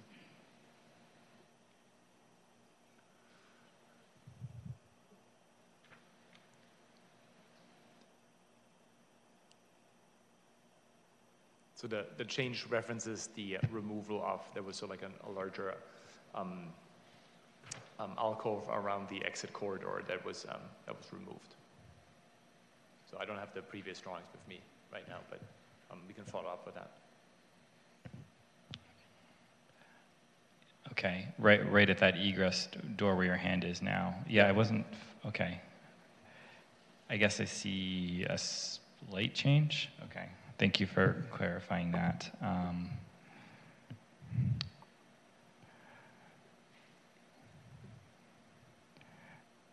and then I guess the other question that I had when I was looking at the materials again, um, have you thought about the shade of white that you'd be utilizing? I know you've just kind of generically called out white, which can be pretty reflective in California sun. Yeah, it's not a full true white, so we want to sort of like mitigate. It's going to be more like a light gray. Okay. Have you started to sample those? No, not yet. Okay. So more of a light gray color. Um, So an off-white. hmm Okay. Yeah, you do have um, you do have a, only a few areas that are really full full white. So the majority is sort of like in shade or or perforated. Okay. Okay. Thank you. Commissioner Matos, did you have a question? Thank, thank you, Chair. Um, just a quick question out of curiosity. The staff report references that there would be 13 spaces on the ground floor. Um, is there an intended use for that beyond residential parking, such as loading, commercial loading, or uh, ride share, or anything to that nature? So all, all spaces on the ground floor are for commercial. So the division between residential parking and um, commercial parking happens at the ramp. So there's a privacy gate that prevents you from prevents commercial tenants to access the residential parking. Perfect. So this would facilitate all on-site loading and moving uh, in and out of the units and things of that nature that would be in that zone. That, that's the goal, yeah, as, as, not, as, as much as it's required. Perfect. Thank you. Thank you. I think that's all our questions, so now we'll open, thank you. Um, Now we'll open the public speaker portion of our public hearing. David, do we have any public speakers? Uh, Chair, we do. We have a couple of speakers here in council chambers. And if there is anybody on the Zoom platform, star nine for me or use the raised hand feature, and we'll give you three minutes. We're starting the council chambers. Our first speaker will be Michael Cook. Uh, Michael, you'll have three minutes. Please state your name and city of residence, please.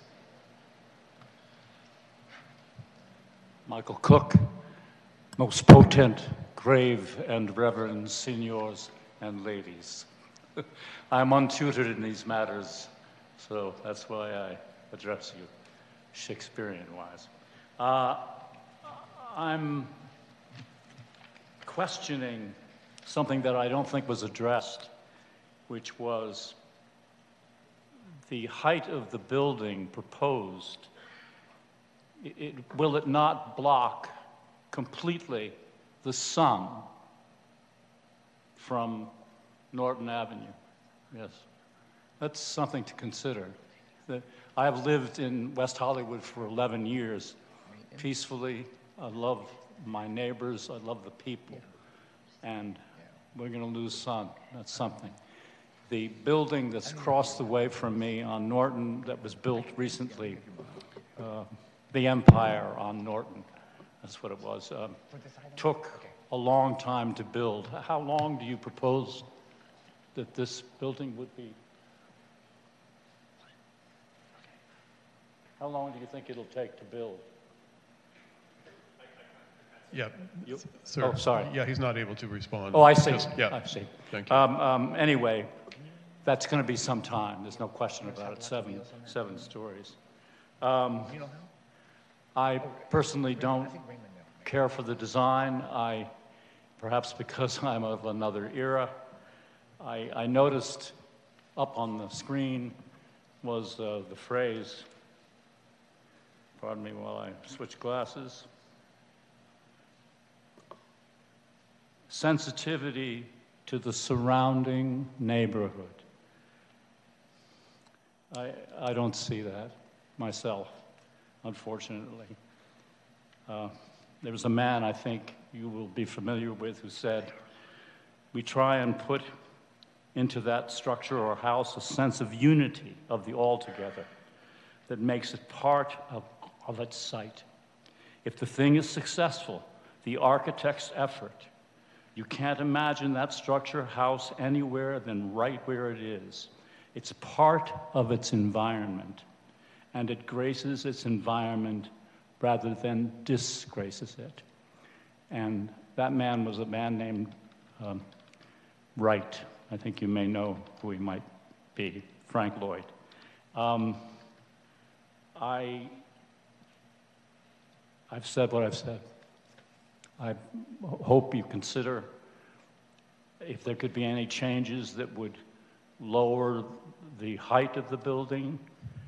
Of course, they've made their plans. I appreciate, I understand the way things go. Anyway, thank you for your attention. Thank you. Uh, Thank you, sir. Our next speaker is Alex uh, Masachi, followed by Andrew Solomon. Um, Alex? Oh, I'm sorry, my bad. Um, Andrew, uh, you have three minutes. Uh, state your name and city of residence, please. Uh, good evening. I'll be brief. Um, my name is Andrew Solomon. I live here in West Hollywood. Um, I am the, the co-chair of Abundant Housing West Hollywood chapter and just wanted to briefly uh, urge you all to vote in favor of this project. Um, we support it. Uh, we know that we need to add 4,000 housing units to the city by 2029. Um, 110, 115, they're being proposed today. It it's, doesn't get us there tomorrow, but it, it it's a step in the right direction. Uh, particularly, I think the inclusion of using these micro units um, to give uh, a more array of choices and options to align to, to people's income and what they can afford to spend on housing. Uh, I think this is a great step in the right direction. Uh, it's, it's much better than a vacant bank parking lot that sits there now. Um, looking forward to seeing this corner activated one day uh, with tons of new uh, West Hollywood residents and local customers living there. Thanks. Uh, thank you, sir. Um, I do have two citizens' uh, position slips. Um, Thomas Doe is choosing not to speak, but he wants you to know that he opposes staff's recommendation on this project.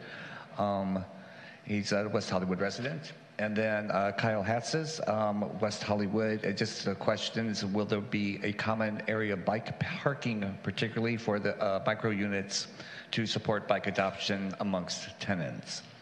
And then we'll move over to the Zoom platform. Hello, Commission. We do have two speakers on the Zoom. Uh, please, you have three minutes to state your comments, and then please state your name and city of residence, and then remember to star six to unmute. And we have Marjan first.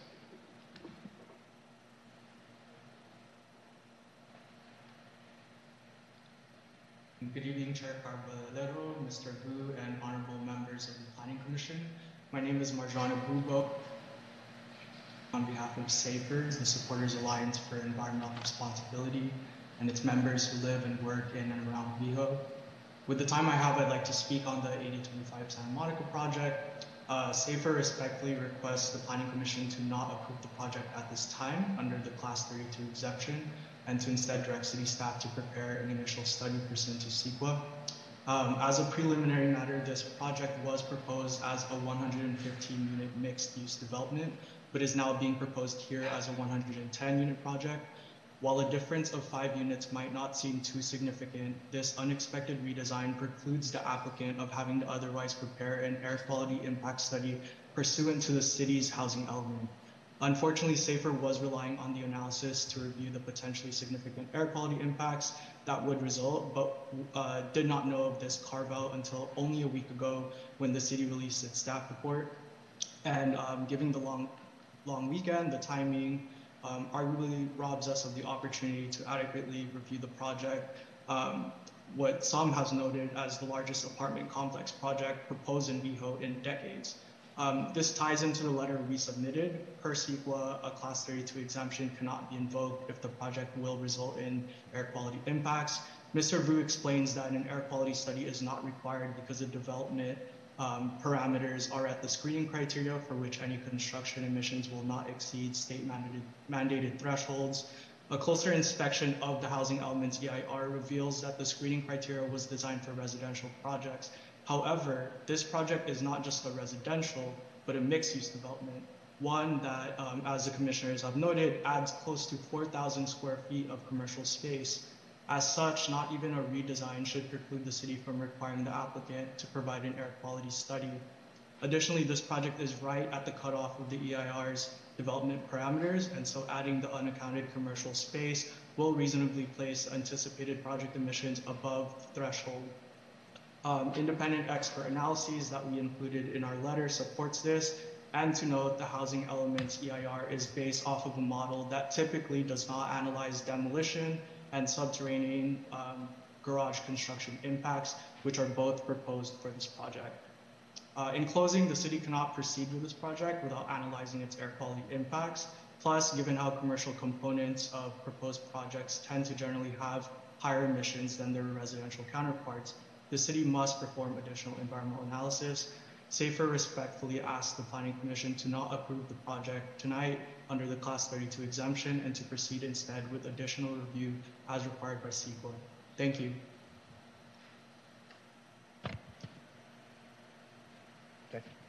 And Chair, that is our last public speaker. Thank you. So that bring, I'll close the public speaker portion of the public hearing, and we can start commissioner deliberation. Does anybody want to go first? Um, Commissioner? Chair. Real quickly, the rebuttal. A rebuttal? Yeah. Oh, I'm sorry. Yep, rebuttal.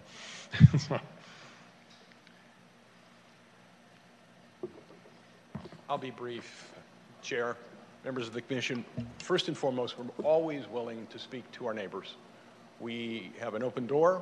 If there are issues regarding or relating to the design or the issue as we move forward, I, are we talking 18 months for construction? 18 months for construction? So we're talking, just to respond to the question, uh, we have, construction is going to be around 24 months. You know, I, I, I wish, give you a little bit of a personal, got a couple of minutes, personal view of things. So I, I grew up on Harper. Uh, and my dad bought his house 70 years ago. So uh, when I was a kid and growing, you know, going to Rosewood Avenue School, the housing that we had seen were duplexes and fourplexes, and it worked. But when you're dealing with the world that we live in now, and you want to increase the, the housing stock here in West Hollywood, and you want to provide quality housing to those of all income levels, and you want to include the amenities that you need in order to increase that stock, this building checks all the boxes.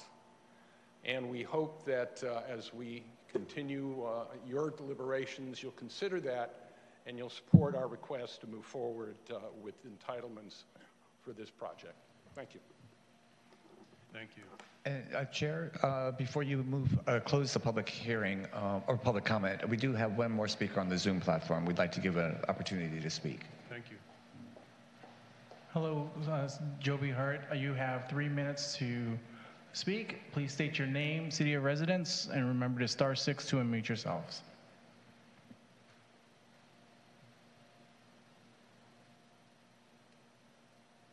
Hello, do you hear me? Yes, go ahead. Oh, yes, hi. Sorry, the, the, the signal's a little bit crazy. Um, yeah, look, I'm a, I'm a resident of Park Wellington here in West Hollywood uh, and have been for the last four years. And to me, this project is the, is the perfect residency that we, we need to have. It's crying out for new buildings. Um, this is such a great city, and to have such an epic design uh, is, is what we need. We're, we're looking to the future. We're looking for modernization. Even in Park Wellington, which is an incredible place to live, it just feels a little bit dated right now. So, you know, really, really want you guys to, to look at the future here and, and, and what we can do in West Hollywood rather than having these older buildings that are just not perfect for what the residents need. To look to these kind of designers and the builds and the developers that are trying to really elevate the experience of the city would be something really fantastic to do. I mean, ultimately, to have the commercial space at the bottom of it is what we need. It's fantastic. I know everyone listening to it, everyone with their, oh, we shouldn't do this, we shouldn't do that. But this is exactly what West Hollywood needs. It's exactly what Los Angeles needs. We we got to get involved. We got to we got to push it through. We got to do we more buildings like this. This is the future. Thank you.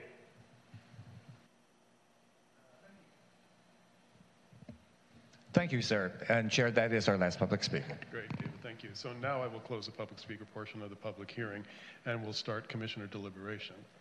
Commissioner Edwards. Oh, I just quickly want to make an additional disclosure that I happen to be on the board of Abundant Housing, the C4 side of it, and I want to be clear that I have no role in when decisions are made to support projects. And in fact, I was kind of surprised to see that Abundant Housing took a position.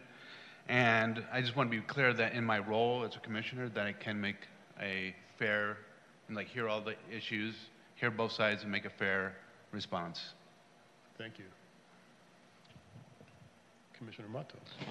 Thank you, Chair. Um, first off, I want to start by thanking every single person that wrote in, and I want to thank everyone that came to speak uh, in the room with us here today.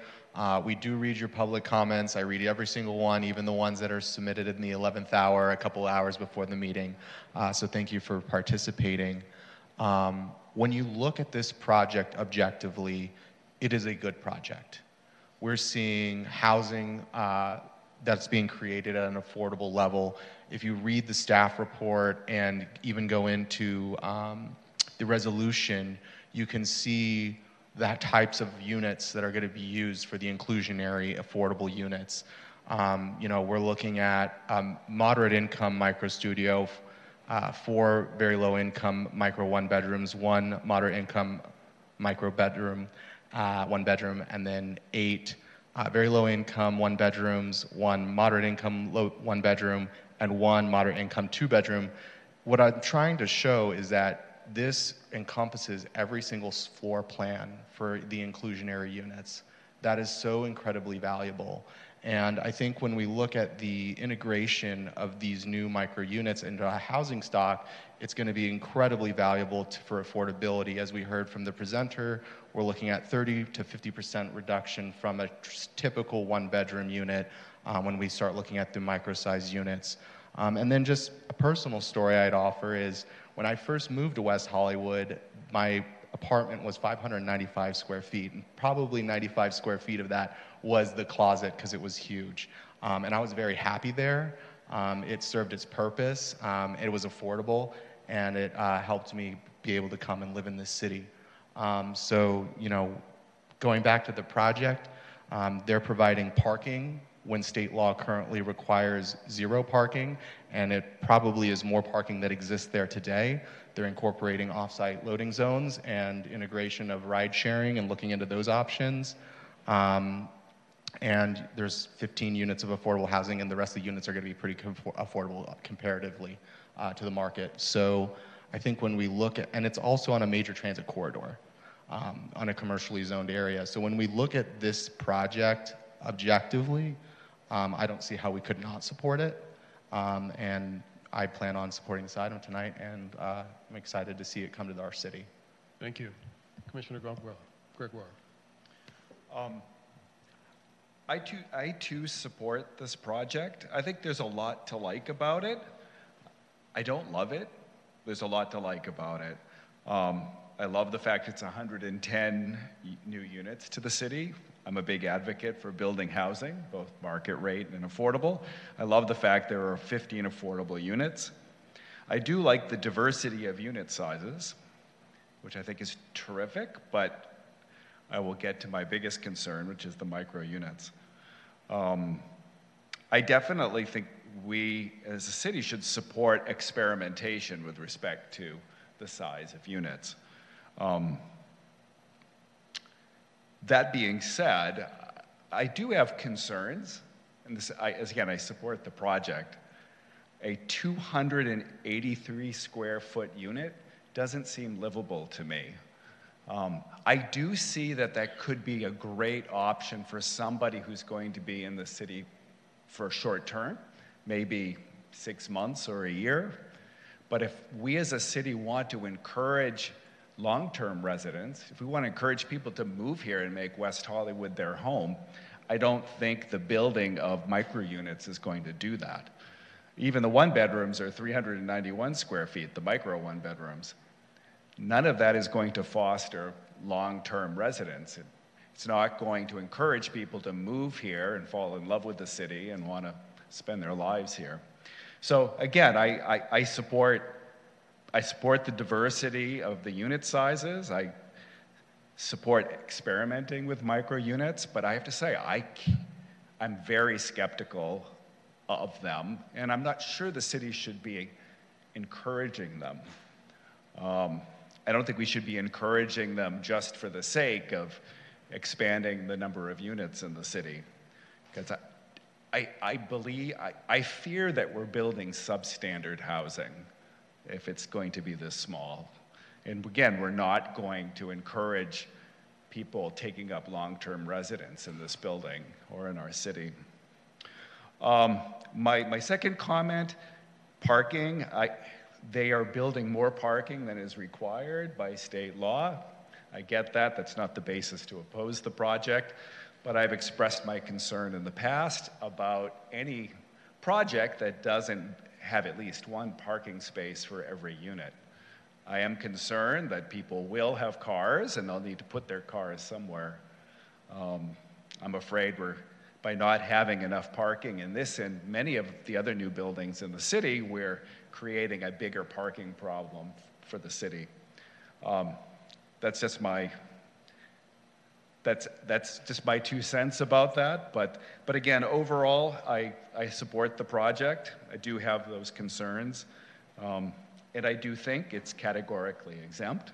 So I don't have any problem affirming that in tonight's resolution. That's all I have to say. Commissioner Copeland. Thank you, Chair.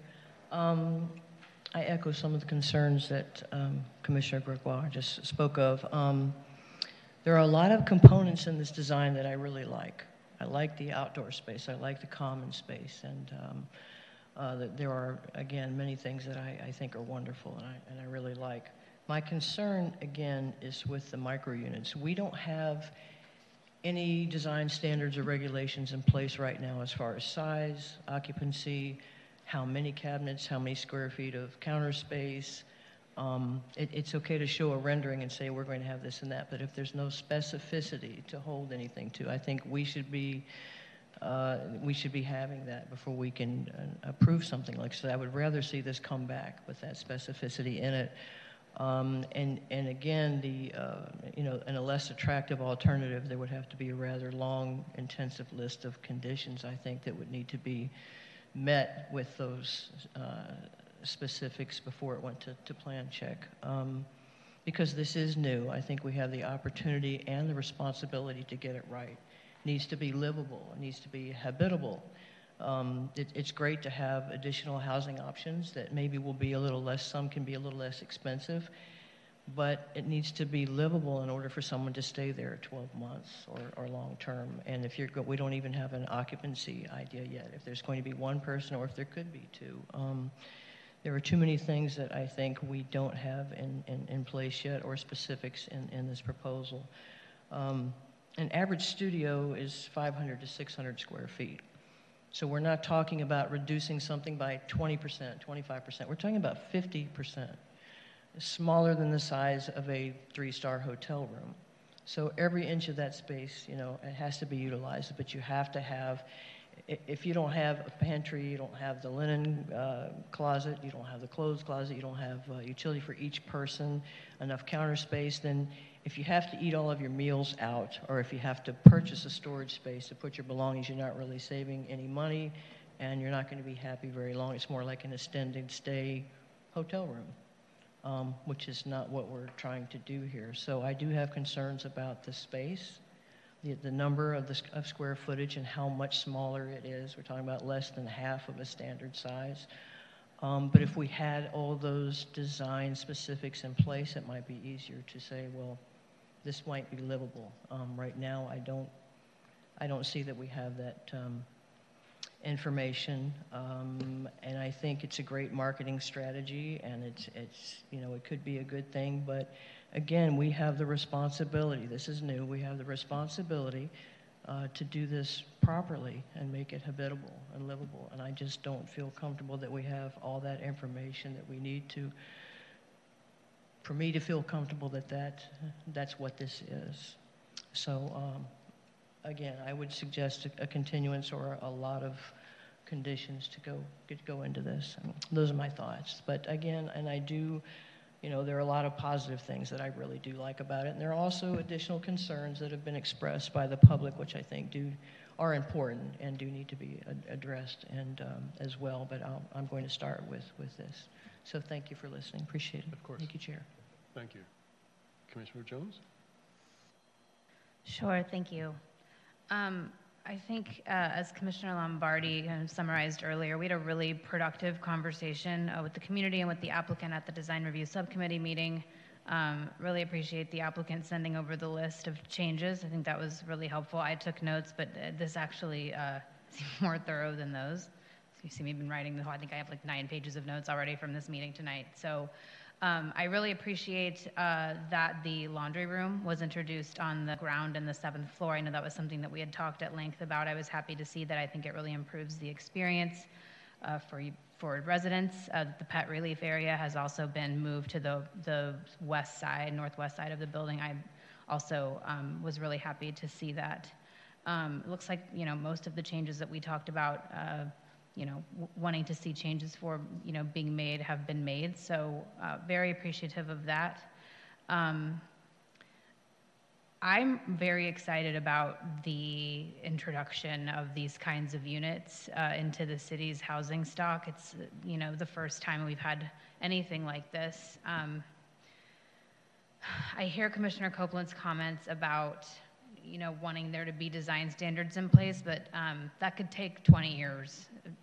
With all due respect to staff, I just um, these things take a very, very long time to get ironed out. I think we've seen this time and again with things like neighborhood standards um, and what I think I would rather see in this, especially in the spirit of moving, you know, our housing inventory forward uh, in the face of all of the you know housing crisis that we hear about every day and face every day um, is building the units and then using them as a way to understand more about what does and does not work. I to me, I think we can start with the units and start with the building of the of the project. Um, and use that to inform the policy that we make rather than the other way around. I think um, for me, especially given the circumstances that we're living in uh, with housing requirements and RHNA numbers and all of the housing that needs to be built uh, for us to house everybody who is currently unhoused and uh, in our community and beyond. Um, I would rather see the units be be built at this time. Um, I'm in support of the project. Um, I'm excited about it and open to discussion on any of the items that I mentioned. Um, but those are my comments for now. Thank you. Thank you. Commissioner Edwards, do you have any comments? No, thank you. Um, Vice Chair Lombardi. Sure, I have a few comments. Um, so there seems to be a lot of uh, support, um, but also concern uh, regarding this project. Um, you know, I did uh, get to see this as it went through the design review subcommittee, and I'm encouraged by the fact that there were, um, you know, it was receptive in terms of our feedback, and there were um, adjustments to the design made, which gives me confidence that there may be, continue to be some refinements to the design as it moves forward. Um, so in that sense, I, I feel good about the project, and I think that it's, um, you know, architecturally could be quite successful. There, there are some units um, that I have concerns with, um, which is only magnified by the, the fact that you know we have small micro units on the project.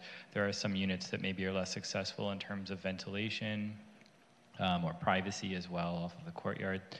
Um, there has been an effort to make some adjustments to the design and expand some of the units as well, um, replacing some of those studios with one bedrooms. So I appreciate that effort. Um, with that being said, um, you know, there I do feel like there's a little bit of an experimental factor, um, at least within the city of West Hollywood, and this project and micro units. So there may be some learnings from this. Um, however, we have seen some other projects that have unique um, housing configurations and smaller units as well. And this one seems to be much better set up um, to make the best of it when you look at the common spaces that are being provided and the, the thought to the design that's being considered and um, even the evolution we've seen between design review and what was presented today. Um, so, so those are maybe some positives that I see. Um, I'm, I'm not really sure if I, from an environmental standpoint, see how this project would be any different than any other project of its size, and it seems um, that you know at the end of the day, I'm not sure what the environmental concern would be. I've, I've you know read through the memo um, from staff and and um, generally uh, agree that you know that's um, something that you know is just the fact of, of building and construction. I, I guess I don't really have environmental concerns other than yes, it's construction and we're we're building something. At the end of the day, I guess when looking at this project, looking at the, the facts and then also the limitations that we have uh, as a commission, I, I would be inclined to um, approve um, the, the project and see it move forward. I, I do have concerns as well, but I, I think that all being said, we have a, a very competent design team and ownership team. And I do hope that they can rise to the challenges to make sure that this project is a success for the city of West Hollywood, and in particular, some of the concerns that we addressed with, you know, our um, the housing that we're looking for and rental um, restrictions that we have, which are one-year rental minimums. So just keep all of that in mind, um, and and I do hope this project is, is a success, and, and I hope that we can see a lot of positive out of it. Thank you. Um, so my few, I won't add any, I'll add a few comments. Um, I'm quite excited about this project, and I think the applicant has done a really great job responding to our design review comments, and they've been very interactive with city staff, and it shows in the quality of the project. Um, recently, first, I don't think we're really running an experiment here. It's like Hitoshi Abe, when he was Dean of Graduate School of Architecture at UCLA, said that the future of Los Angeles is really should be the, we should be looking to Tokyo and Japan for how we should set up our housing in Los Angeles in the future. And in Tokyo, a, family of four live in 400 square feet for many period, many years, if not, you know, a child's entire upbringing. So I don't necessarily think that we're doing an experiment. It's been proven successful in other cultures and other parts of the world, and I'm excited to see it happen here. It's, it requires a change of attitude about our, our approach to space and how much space a particular person needs to function and live. And as Americans, we've been spoiled with a lot of space. And it has ballooned into the global warming issue that we are now stuck and need to face. I recently read a report um, that New York City residents have a 70% smaller carbon footprint than anybody else in the United States. And that comes from density. And this project reflects, starts to reflect that type of density that will reduce our carbon footprint and creates a multitude of apartment options that the micro units in particular will allow somebody younger to move into the city, have an affordable apartment for a year or two years and three years, save up some money, and then maybe move to a larger condo or you know somewhere else in the neighborhood. I think that's valuable to the fabric of our city, um, just from a generational point of view and having multiple generations living in the city, and it just gives options. I'm in full support of this project. I think it, it is, it's the right place in the city for this project. It's, yes, it's seven stories tall, but that corner, there's a lot of space with the park across the street and the low-rise buildings across the street. You have a really, you're gonna have a really beautiful vantage point as you're driving east. And yeah, I'm, I'm in support of this project. So I think we, do we have a motion? I, I'd like to move the item for approval. Okay. And, Second. okay.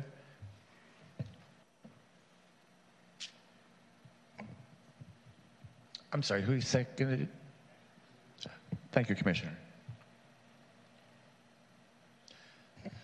Motion by Commissioner Matos, seconded by Commissioner Edwards.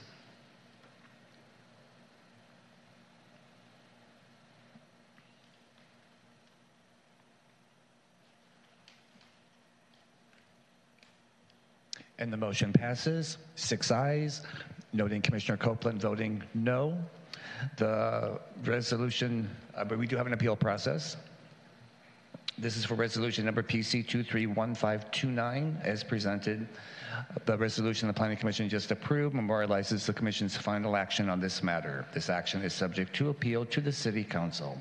Appeals must be submitted within 10 calendar days from this date to the City Clerk's office. Appeals must be in writing and accompanied by the required fees. The City Clerk's office can provide appeal forms and information about waiver of fees. Thank you. Thank you. So that takes us to item 9C. Um, We were supposed to re- review uh, Shared Housing Design Standards and Definitions, ZTA, but it has been continued to a date uncertain. Item 9D, Micro Units and Senior Congregate Care, ZTA, has also been continued to a date uncertain. And that then leads us to new business, we have none. Item 11, unfinished business, we have none. Item 12, excluded consent calendar, we have none. And item 13, items from the staff, the planning manager's update, please. Good evening once again. Um, Thank you. I will give an update on our upcoming agendas and our upcoming subcommittee agendas. So our next meeting will be on September 21st, that is in two weeks. We'll be hearing a conditional use permit request at 8465 Melrose Avenue, as well as um, have a report on the steering committee for the City Playhouse um, and a general plan consistency finding for that project. Also, that's at 8325 Santa Monica Boulevard, across the street from City Hall. And we will hear a zone text amendment on landscaping and tree canopy standards. Um, we will, on October 5th, which is the following meeting, we will be hearing a billboard item for the Roxy and the Rainbow, which is at 9009 to 9015 Sunset Boulevard. Currently, that's the only item on that agenda. Great, thank you. Um, I would also like to let you know that I'm actively trying to find a spot for the discussion regarding continuance. I know one of our public speakers brought that up again, and I understand that we, we do want to talk about that soon, and so we're looking for a spot to put that on the agenda when we have a full commission here um, and not, um, not too heavy of an agenda so that we have a good amount of time and energy to, to spend talking about that as needed. Um, for the subcommittees coming up, Design Review Subcommittee, we have on October 12th, uh, 1238 to 1244 North Larrabee. It's our first Design Review Subcommittee meeting we've had in a little while, so uh, that's a six-story, 24-unit apartment building. And then uh, we're planning to convene the Sunset Arts and Advertising Subcommittee on November 9th and we would hear 8410 Sunset Boulevard, which is the Sphere. It is an, it, obviously it's a billboard project. Upcoming on the Long Range Planning Project Subcommittee, we do not have any scheduled items at this time. And that is my update, and I'm here for any questions if you have them. Thank you. Do we have any questions for staff? Commissioner Jones? Thank you. Uh, Just a note, I am not going to be present for the, the October 12th Design Review, Design Review Subcommittee meeting. Unfortunately, I will be out of town um, on the other coast, so it's something work-related, so be on your own. Thank you. Okay. Um, David, do we have any public comments? Uh, Chair, we are all clear. Great. Any items from the commissioners? No? Okay, so I will adjourn our meeting to our next regularly scheduled uh, Planning Commission meeting, which will happen on Thursday, September 21st, 2023, at 6:30 here in council chambers. Thank you.